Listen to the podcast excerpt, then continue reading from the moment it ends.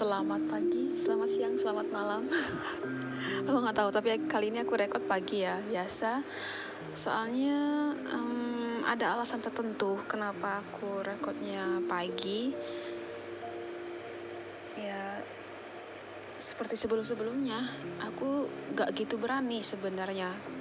Kalau malam itu suka berimajinasi tinggi, jadi aku selalu sempatkan untuk membuat dan membaca uh, ini di pagi hari. Well, hmm, kembali dengan aku Aiwanas tentunya di judul kali ini aku mengambil tetap sama di sumber yang sama, penulis yang sama. Uh, untuk yang kali ini judulnya adalah Tiang Kembar. Uh, langsung ke cerita aja ya. Uh, si penulis bilang cerita ini adalah cerita pengalaman pacar teman kerjaku. Kejadiannya sendiri masih bisa diingat dengan jelas karena belum lama ini terjadi. Aku udah meminta izin yang bersangkutan buat dipercaya menulis ini dan karena ini adalah musibah yang menurut aku hmm, gila sih, aku setuju. So, uh, buat merahasiakan identitas, tempat dan semua yang berhubungan dengan beliau uh, sengaja dirahasiakan untuk kenyamanan bersama aja. Um, untuk penulis menulis di konten ini warning ya konten cerita ini akan mengandung beberapa bagian yang mungkin mengganggu jadi dimohon kebijaksanaan masing-masing uh, well sebut aja Adelia Safitri Wijaya adalah seorang anak gadis yang lahir dan dibesarkan oleh sebuah keluarga yang menjunjung tinggi nilai Jawa atau biasa disebut kejawen. Di dalam rumahnya kerap ditemui barang-barang berupa keris, cincin batu, dan beberapa peninggalan kuno. Meski nilai Jawa ada di dalam kehidupan mereka, keluarga ini adalah sebuah keluarga Muslim yang taat. Semua peninggalan dan barang antik di rumahnya hanyalah sebuah peninggalan dari kakek-kakek mereka yang konon dijaga untuk menjunjung hormat mereka kepada yang sudah meninggal dunia. Bertempat tinggal di salah satu kota besar Jawa Timur, Dela, yang adalah kita uh, sebut Dela, saat ini menempuh pendidikan sebagai mahasiswa di salah satu kampus swasta di kota ini. Sore itu, Dela menatap langit mendung. Hujan akan turun sebentar lagi, katanya. Tak berapa lama, ada suara motor mendekat. Gak dijemput, Del, kata seorang wanita yang mengendarai motor metik, menatap Dela dengan senyum ramah. Dela teringat ayahnya yang sibuk, ibunya apalagi, sedangkan kekasihnya tidak dapat datang karena harus bekerja shift. Barang aja, kebetulan aku lewat rumah kamu, ajak si gadis. Mega nama gadis itu. Sahabat sekaligus teman Adele yang paling mengerti kondisi satu sama lain. Tanpa menunggu hujan turun, Dela segera menyambar dan duduk di jok motor Mega. Mereka pun segera pergi meninggalkan kampus. Di tengah perjalanan, Dela tampak tidak fokus dengan apa yang sebenarnya sedang ia pikirkan. Ia hanya teringat satu orang yang membuatnya akhir-akhir ini merasa tidak nyaman. Mbah Wira, begitu Dela memanggilnya. Mbah Wira adalah satu-satunya nenek Dela yang masih hidup. Beliau adalah ibu dari pihak ayah yang saat ini tinggal satu atap bersama Dela. Namun beberapa bulan ini, Dela menemukan kejanggalan dengan neneknya yang selama ini dekat dengannya. Seolah-olah itu bukan neneknya, namun ia bimbang. Uh, tiba-tiba di tengah lamunannya, Mega menepis. Lagi mikir apa? Oh, gak ada. Mega tahu Dela berbohong, namun dirinya tidak punya hak untuk memaksa bercerita. Kurang beberapa kilometer, hujan mulai turun disertai kilatan petir yang menyambar. Namun Mega tetap melanjutkan perjalanan. Terabas saja ya, biar cepat sampai. Yoi, kata Dela. Motor Mega gini terus berhenti di sebuah rumah dengan kompleks halaman yang luas. Itu adalah rumah Dela. Gak mampir, saud Dela gak deh lain kali aja titip salam buat emak bapak sama mbah ya gitu. hmm, ya sudah hati-hati begitu motor Mega kembali melaju menembus hujan yang kian lebat Dela baru sadar sudah hampir jam 6 sore dan hari sudah petang. Namun tak satu pun di rumahnya tampak menyala. Padahal kiri kanan tetangganya sudah menyalakan lampu guna mengusir kegelapan di sekitar rumah. Apa listriknya mati ya?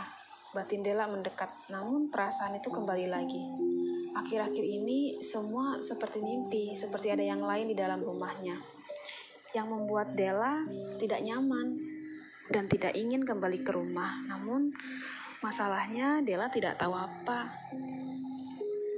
Ia membuka pintu dan mengucapkan salam seperti biasa. Assalamualaikum, katanya. Namun kegelapan dan keheninganlah yang justru menyambutnya. Dela mencari saklar lampu, menekannya namun rupanya listrik tidak juga menyala.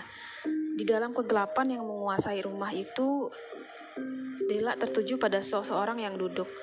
Begitu gelap sehingga Dela harus mendekatinya. Rupanya ada seseorang selain dirinya di rumah ini. Tapi kenapa ia tidak menjawab salamnya?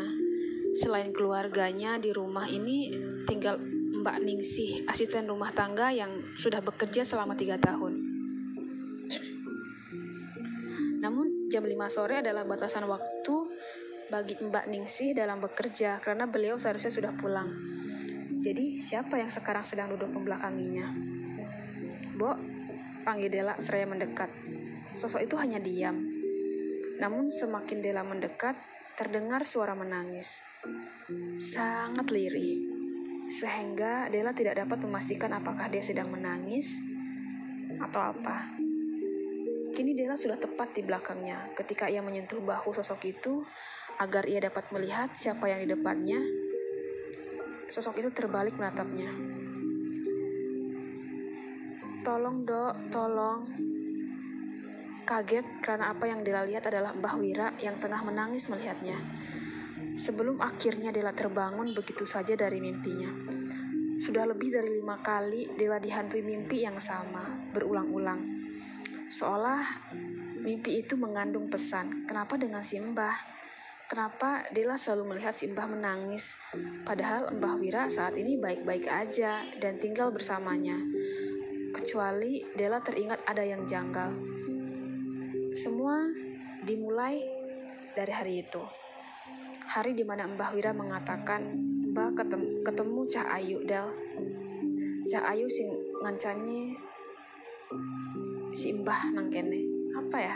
Wait wait ini bahasa Jawa. Aku harus artikan dulu. Oh mbah bertemu pertemuan cantik Del. Sangat cantik. Yang menemani mbah di sini. Uh, itu percakapan Wira sama mbahnya waktu itu. Setelah hari itu mbah Wira jadi berubah. Suatu sore ibu Ida yang merupakan ibunya Dela memanggil. Del kamu nggak lihat ayam di kulkas? Kok nggak ada Dela nggak lihat bu. Ya sudah, mungkin ada yang ambil. Ibu belanja dulu.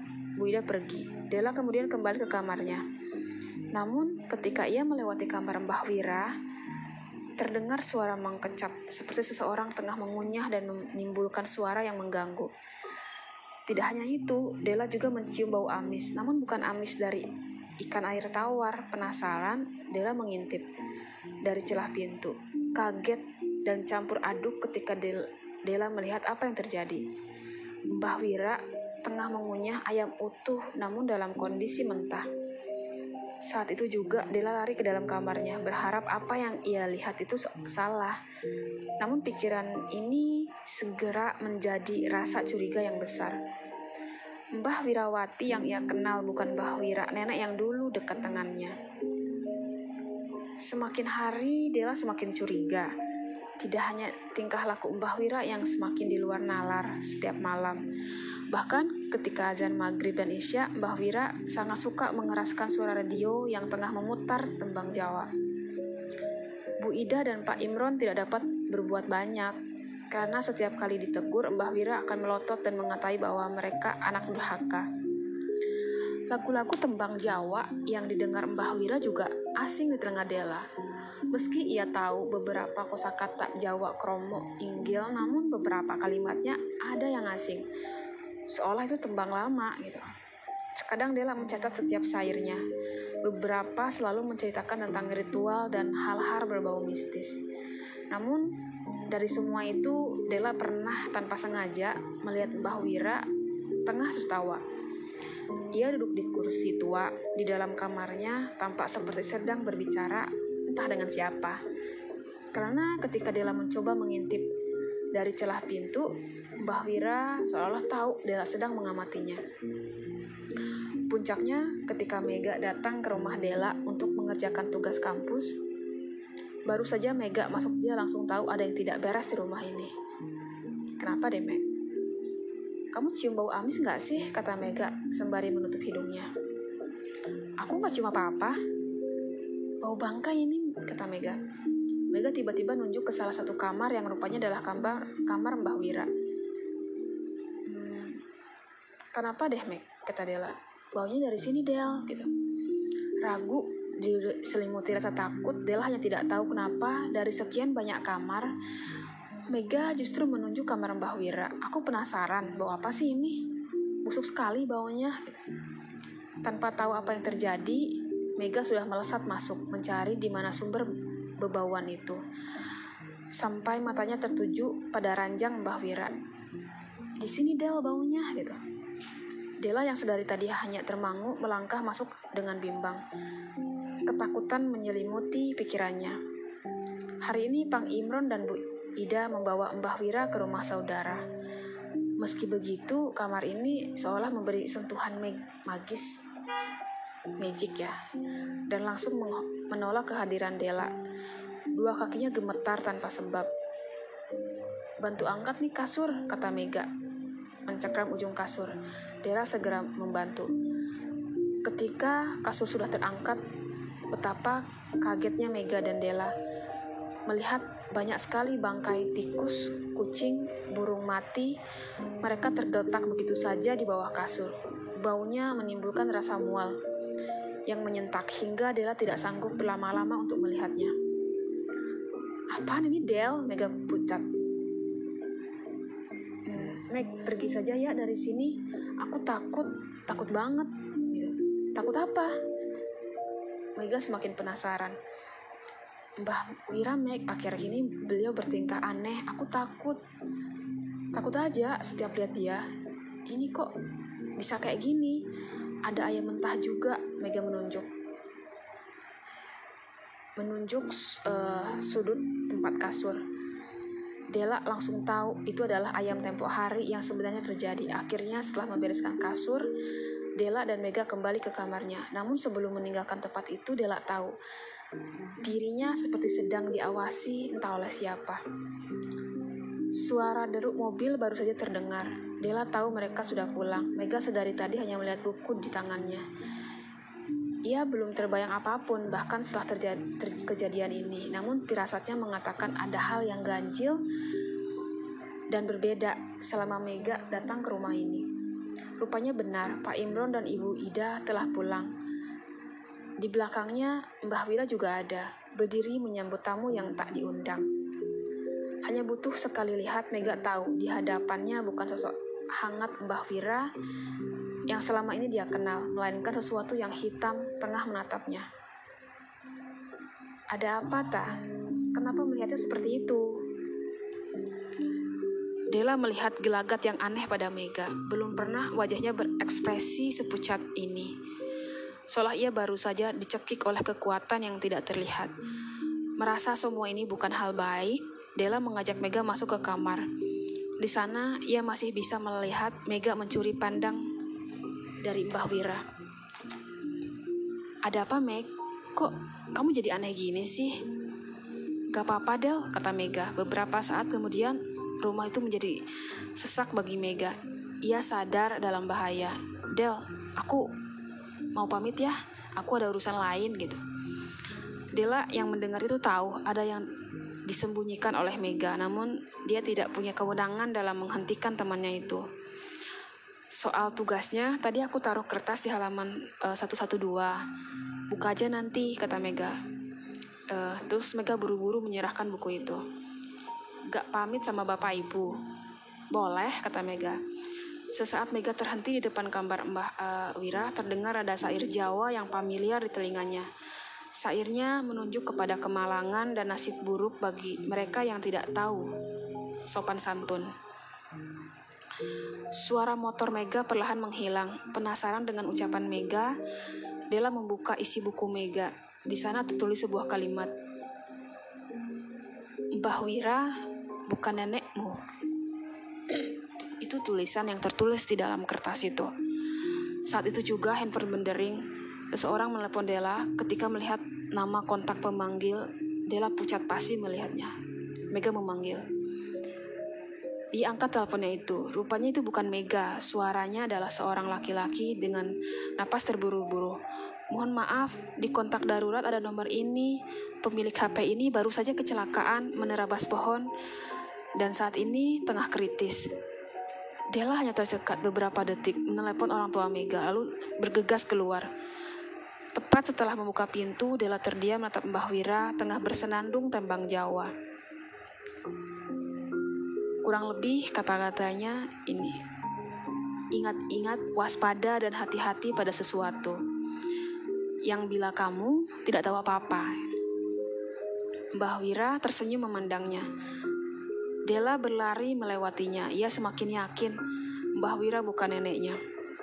Dela diberitahu diberitahu kondisi Mega kritis sebelum dibawa ke sini. Mega muntah darah banyak. Tapi yang mengkhawatirkan tentu darah yang keluar dari telinga kirinya ini sudah menjadi masalah serius. Dela hanya tidak mengerti kenapa tiba-tiba aja kejadian seperti ini.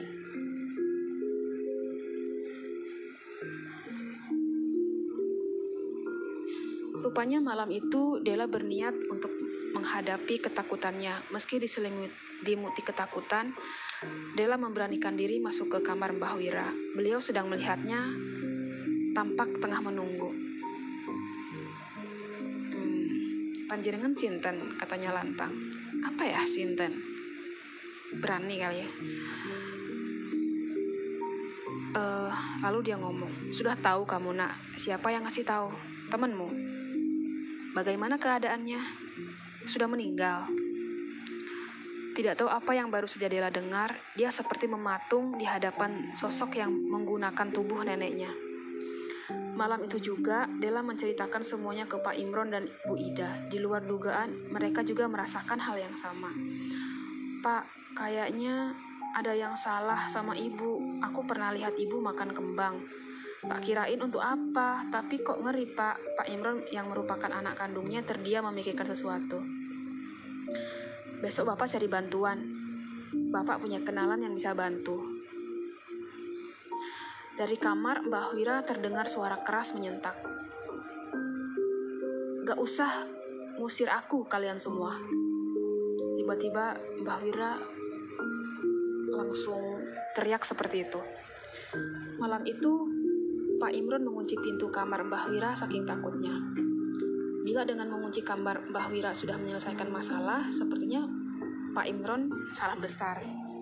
Setelah pintu dikunci, Mbah Wira tertawa sembari berujar dengan bahasa Jawa yang mengerikan, seperti orang yang mengutuk. Manusia seperti kalian, semua kelak akan kena batunya.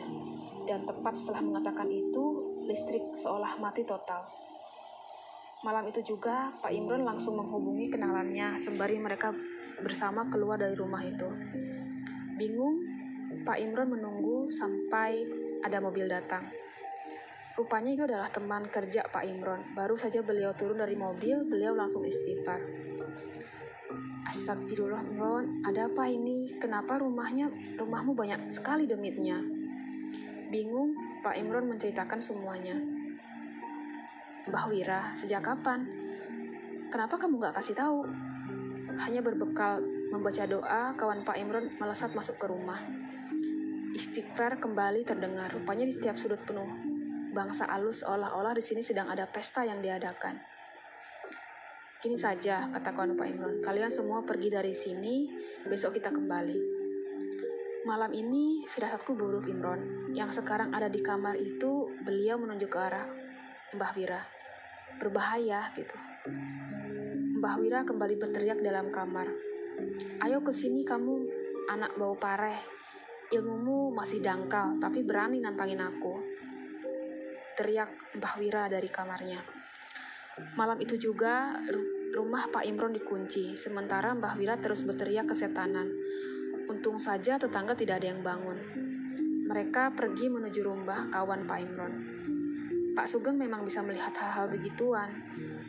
Karena itulah terkadang ia buka pengobatan alternatif. Namun dari semua pengalaman dia mengusir bangsa halus, baru kali ini Pak Sugeng tidak berkutik hanya dengan melihat energi gelapnya.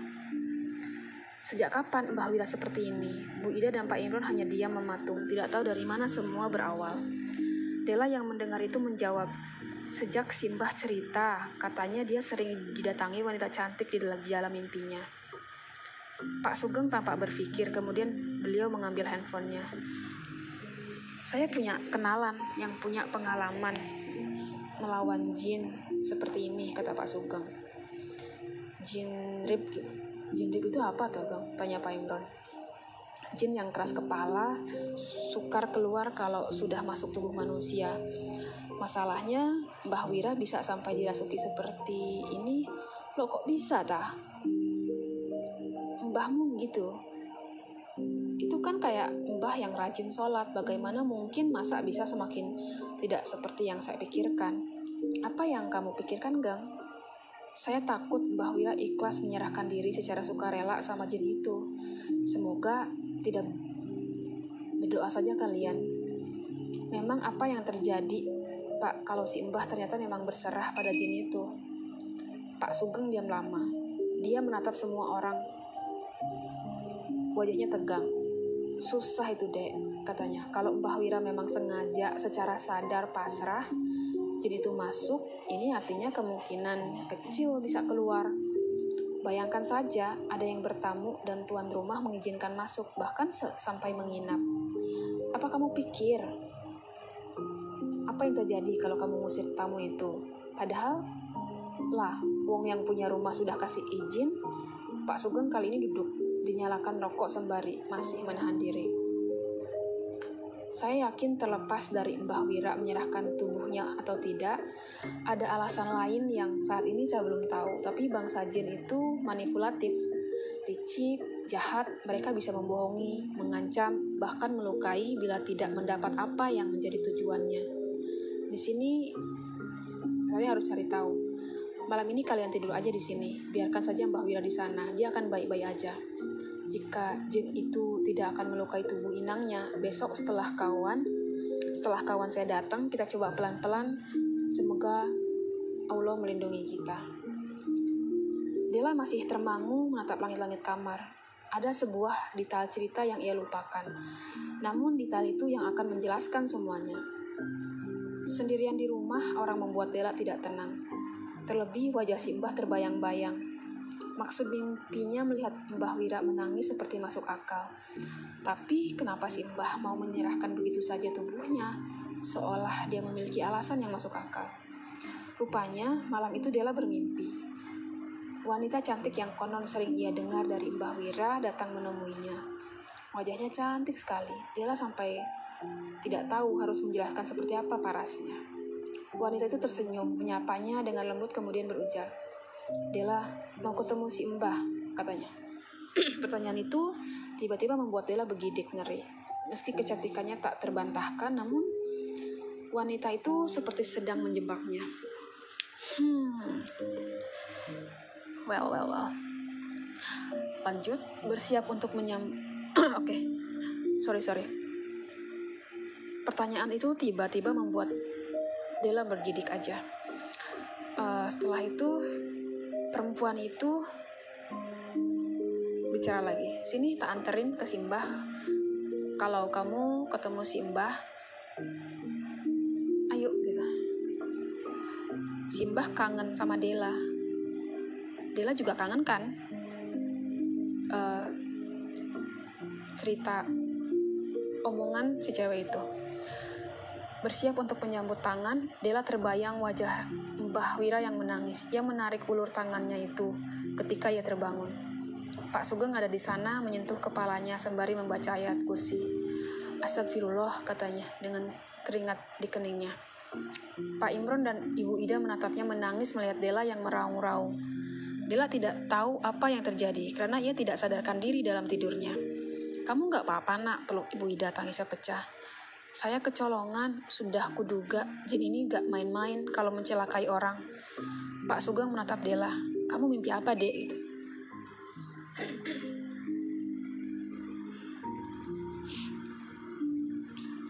Wanita cantik ngajak saya ketemu Simbah, kata Dela tergagap. Wajahnya masih tegang. Kamu terima tawarannya? Tanya Pak Sugeng. Enggak pak, tadi saya langsung lari. Dia sempat ngejar saya. Tapi Simbah nolong saya. Beliau bilang, jangan ganggu keluarga saya. Dela menangis jadi-jadinya. Sudah kuduga, kata Pak Sugeng. Mbah Wira menyembunyikan sesuatu. Kamu tidur lagi saja, dek. Kali ini jangan lupa doa. Minta pertolongan sama Allah. Pak Sugeng pun pergi meninggalkan kamar itu. Besoknya datang seseorang masih muda. Beliau menyapa dengan ramah. Rupanya beliau adalah kenalan dari Pak Sugeng yang diceritakan semalam. Namanya Mas Iwan. Dia dulu mondok di pondok pesantren bla bla bla. Mau disebutin ya. Beliau datang jauh-jauh ke sini ingin membantu ingin membantu Pak Imron. Pak Imron menyambut salam.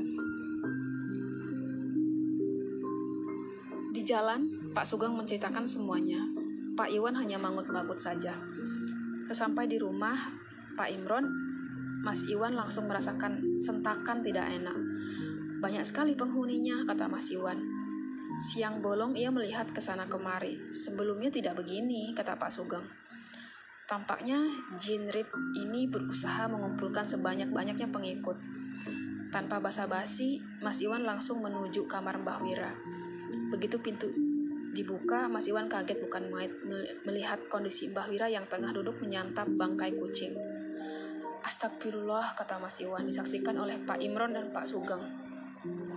Mas Iwan mendekati Mbak Wira yang menatapnya tajam dengan gigi kemerahan dari darah daging kucing yang ia santap hidup-hidup.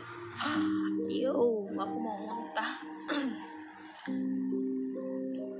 Assalamualaikum, sapa Mas Iwan.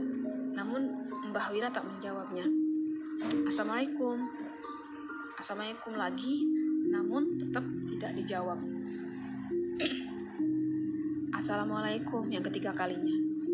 Mbah Wira menjawab, Waalaikumsalam. Namun suaranya bukan suara Mbah Wira, melainkan suara menyerupai seorang pria. Anda siapa dan ada urusan apa Anda datang ke sini gitu. Aku diundang, jawab Mbah Wira. Siapa yang undang? Gak ada urusannya denganmu, jawabnya. Uh, anda bisa menjawab salam saya. Sekarang saya ingin meminta tolong, bisakah Anda pergi bersama teman-teman Anda? Bisa gitu. Mbah Wira tiba-tiba berteriak keras sekali, lalu ia menatap Mas Iwan dengan sengit kali ini. Ia mengerang seperti macan. Pak Sugeng memberitahu Bang Imron yang tampak kebingungan. Yang barusan adalah jin munafik. Dia ikut masuk ke dalam tubuh Mbah Wira. Sebenarnya ada banyak sekali yang sudah masuk. Tujuannya cuma satu, jin rip ini sedang bersembunyi di antara mereka.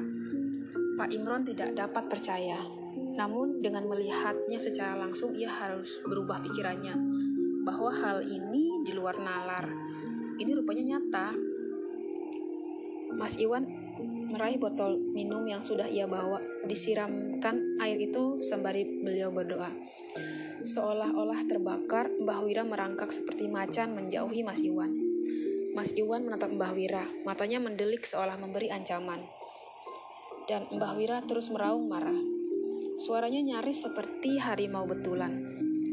Pak, Permintaan saya tadi sudah dibawakan.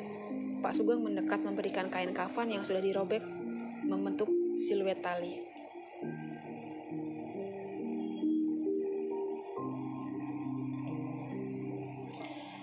Tolong bantu saya pegangi ini pak, kata Mas Iwan.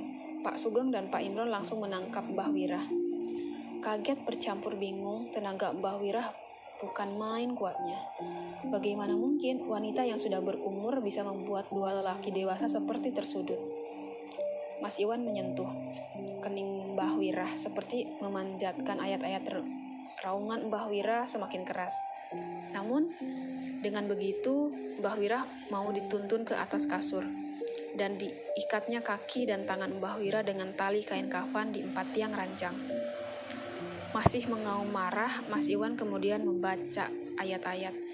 Kali ini Mbah Wira sudah tidak mengerti, tidak seperti macan. Namun suaranya menggelegar, tertawa-tawa bahkan mencemooh. Kamu pikir dengan begini kamu bisa mengusirku? Dasar anak kecil. Kamu tidak akan bisa memaksaku keluar, teriak Mbah Wira.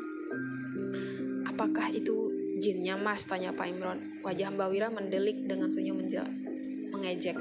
Seolah seolah-olah apa yang dilakukan Mas Iwan gak berguna. Bukan pak, kata Mas Iwan. Ini jin lain. Saya akan butuh memak coba memaksanya keluar, tapi saya butuh waktu. Mas Iwan mengambil telur ayam, diletakkannya telur itu di bawah ranjang. Kas di bawah ranjang kasur, kemudian beliau kembali membaca ayat-ayat. Aneh, meski wajah Mbak Wira meringis menahan sakit, namun ia masih tersenyum seolah membuktikan bahwa ia tidak dapat dikalahkan. Yang terakhir, Mas Iwan menarik sesuatu dari ujung kepalanya seolah ada yang ia ambil, namun ia lakukan itu berkali-kali. Jeritan Mbah Wira begitu hebat, sampai menimbulkan kebisingan di antara warga yang berbondong-bondong mendekat dan penasaran. Pak Sugeng segera menemui warga menjelaskan apa yang terjadi. Begitu selesai, Mas Iwan keluar dengan wajah masam. Pak Imron seolah tahu apa yang akan dikatakan Mas Iwan. Mohon maaf, tempat ini sudah dijadikan sarang sama dia. Jin maksudnya. Setiap saya keluarkan satu masuk lagi untuk menggantikan yang lain. Dan itu terus berlanjut. Sehingga saya kesulitan, Pak. Lalu bagaimana, Mas? Begini saja, kita bawa dia ke pondok pesantren, tempat saya menimba ilmu. Insya Allah banyak yang akan membantu, katanya mencoba memberi harapan. Mas Iwan mengajak Pak Sugeng dan Pak Imron masuk ke rumah di atas meja. Ada sebutir telur yang diletakkan di bawah ranjang. Begini Pak Imron, mohon maaf, sejak awal saya curiga jin ini sudah menghasut Mbah Wira agar menyerahkan raganya secara pasrah.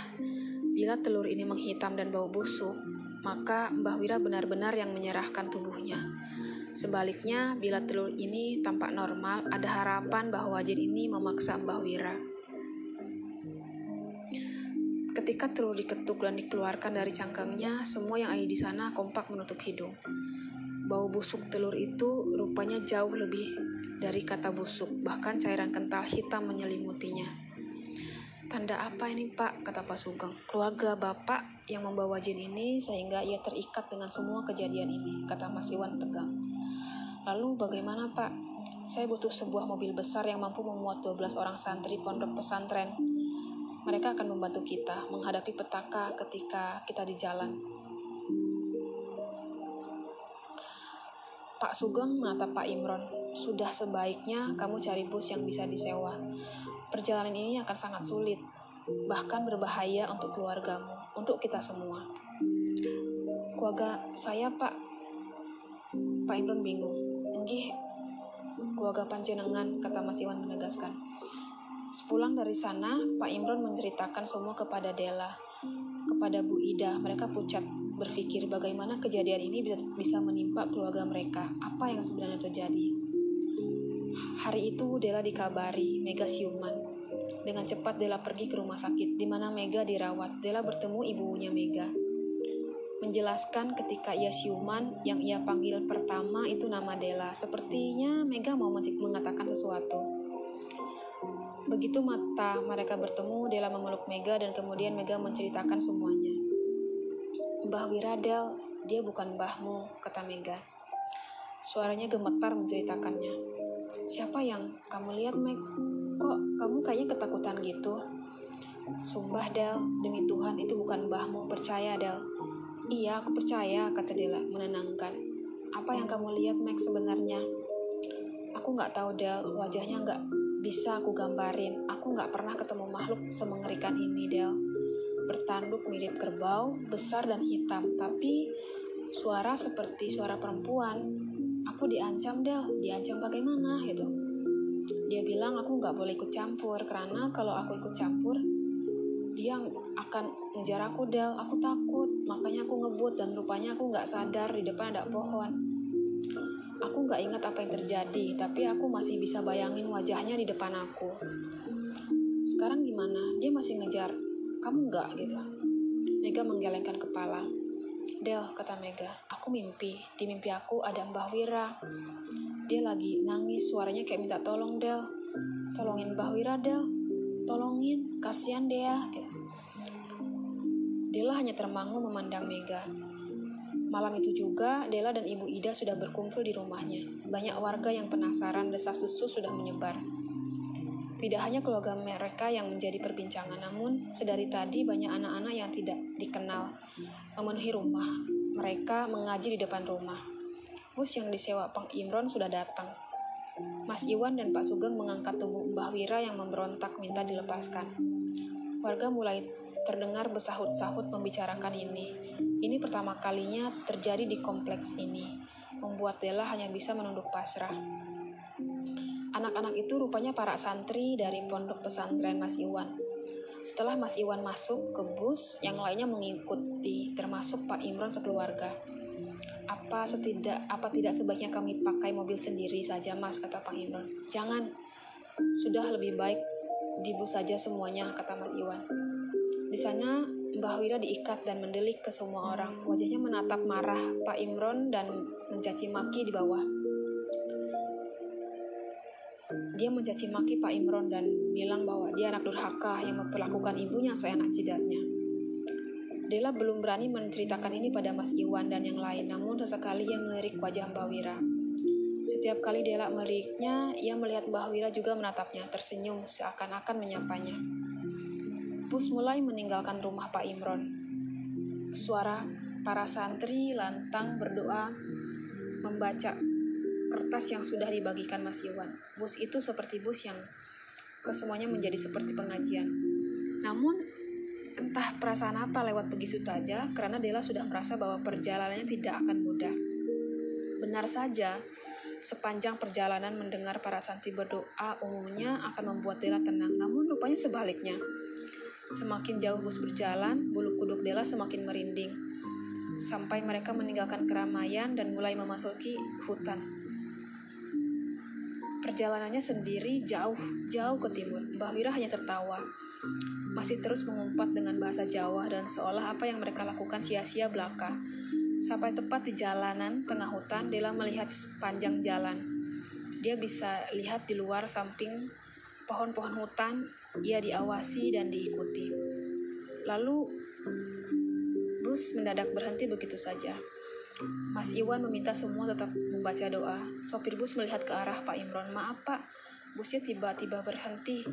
Saat itu gemuruh suara terdengar, membuat para santri tersentak diikuti suara tawa melengking Mbah Wira. Menunjuk Mas Iwan kemudian berkata, musibah ini tidak akan berhenti di sini. Ia akan mengikuti setiap dari kalian yang ada di sini.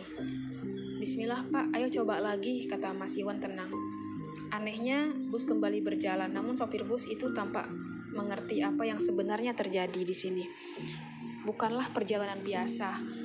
Karena ia bercerita kepada Bang Imron sepanjang perjalanan di kiri kanan jalan, banyak memedih bangsa alus, berbaris di sepanjang jalan, meminta naik. Astagfirullahalazim, kalimat itu ter terus terdengar dari mulut si sopir. Setiap ia melihat jalan, ia akan berucap itu kembali. Sebenarnya tidak hanya itu, semakin malam entah kenapa semakin dingin dinginnya bukan karena suhu turun, namun ada energi negatif yang begitu kuat. Seolah-olah menahan mereka agar tidak lanjut sampai akhirnya hal yang paling tidak diinginkan terjadi dan ban bis sempat bergesek hebat di jalan yang sudah sepi itu. Saja bis mampu berhenti tiba-tiba. Rupanya Mas Iwan menyadari sesuatu. Alhamdulillah katanya. Bingung, Pak Imron bertanya, maksudnya bagaimana Pak? Pak sopir, tolong dicek bannya atau mesinnya sekarang. Yang lain tetap di dalam bis. Monggo Pak Sugeng ikut saya, kata Mas Iwan. Tanpa menunggu lama, Pak sopir memeriksa ban satu-satu. Dan benar saja ada satu ban yang kondisinya tidak memungkinkan untuk kembali berjalan. Pak sopir lantas bertanya, apa maksudnya ini pak? Sudah sekarang kita ganti bannya. Untung saja kejadian ini tidak menimpa kita di depan sana. Mas Iwan menunjuk jalan di depan. Kenapa? Emangnya kenapa pak? Tanya Pak sopir. Di depan sana ada jurang yang kalau kondisi ban tidak prima mungkin akan membahayakan nyawa kita. Dibantu Pak Sugeng, segera Mas Iwan dan Pak Sopir mengganti ban yang besar itu. Sementara Dela melihat Mbah Wira berbicara dengan nunduk. Berbicara dengannya dan bilang, Nduk, Mbah kangen. Namun Bu Ida dan Pak Imran memegang lengan Dela seolah menolak untuk mendekatinya. Iki si Mbah, dok. Dela, Dela namamu yang ngasih aku, dok, katanya. Uh, Dela mau mendekat. Tapi Pak Imron menghalanginya. Jangan, kata Pak Imron tegas. Jahat sekali kalian sama ibu. Ini ibumu yang melahirkan kamu. Jahat, ucap Mbah Wira dengan suara bergetar. Dela mulai menangis, memohon diizinkan mendekat, sampai ada seseorang santri mendekatinya. Pendusta, sampean pendusta. Saat itulah Dela sadar. Sosok di depannya menyeringai. Bus kembali melaju, dan benar saja. Di kiri jalan hampir sepanjang 12 km itu jurang Pak sopir tidak berhenti istighfar, seolah kejadian malam ini merupakan pengalaman yang membuatnya tidak percaya. Sementara Mbah Wira kembali tertawa-tawa, membuat suasana kian mencekam. Selepas jalan jurang, rupanya mereka masih harus masuk lagi ke jalanan samping kiri kanan hutan. Sampai akhirnya Mas Iwan menyuruh berhenti di sebuah jalanan yang dibabat. Bus pun berhenti. Mas Iwan dan Pak Sugeng mengangkat Mbah Wira menuntunnya untuk ikut. Bus tidak bisa masuk, tapi pesantrennya sudah dekat dari sini. Tinggal masuk ke jalan itu, kata Mas Iwan. Pak sopir yang masih kebingungan memilih untuk ikut masuk. Ia masih terbayang bagaimana ia melihat dedemit yang selama ini dia lewatin. Wajah Mbah Wira mulai berubah. Awalnya di mana ia terlihat pongah, sombong, kini meraung meminta dilepaskan dan mengancam akan mencelakai Mbah Wira semakin jauh bila ia tetap dipaksa ikut. Pak Imron sedari tadi khawatir dengan ancaman itu, namun Mas Iwan justru menantang. Kamu pikir saya tidak mengerti? Kamu hanya menggertak. Gitu. Suara meraung semakin terdengar. Diikuti para santri, Dela berjalan tepat di belakang Pak Sugeng. Bu Ida dan Pak Imron ada di belakangnya. Suasana pesantren itu rupanya tidak seperti yang ia bayangkan. Di kiri kanan, ia bisa melihat pohon di mana-mana. Selain itu, perasaannya semakin tidak enak. Sampai Dela yang awalnya baik-baik saja, semakin lama semakin berat. Dan ia tidak ingat apa yang terjadi selanjutnya. Sampai di sini dulu ya. Wow. Aku kira ceritanya akan akan singkat. Ternyata panjang juga. So, um, to be continue, aku akan cerita kejadian di pesantrennya akan aku ceritakan di next episode ya. Sekian, terima kasih.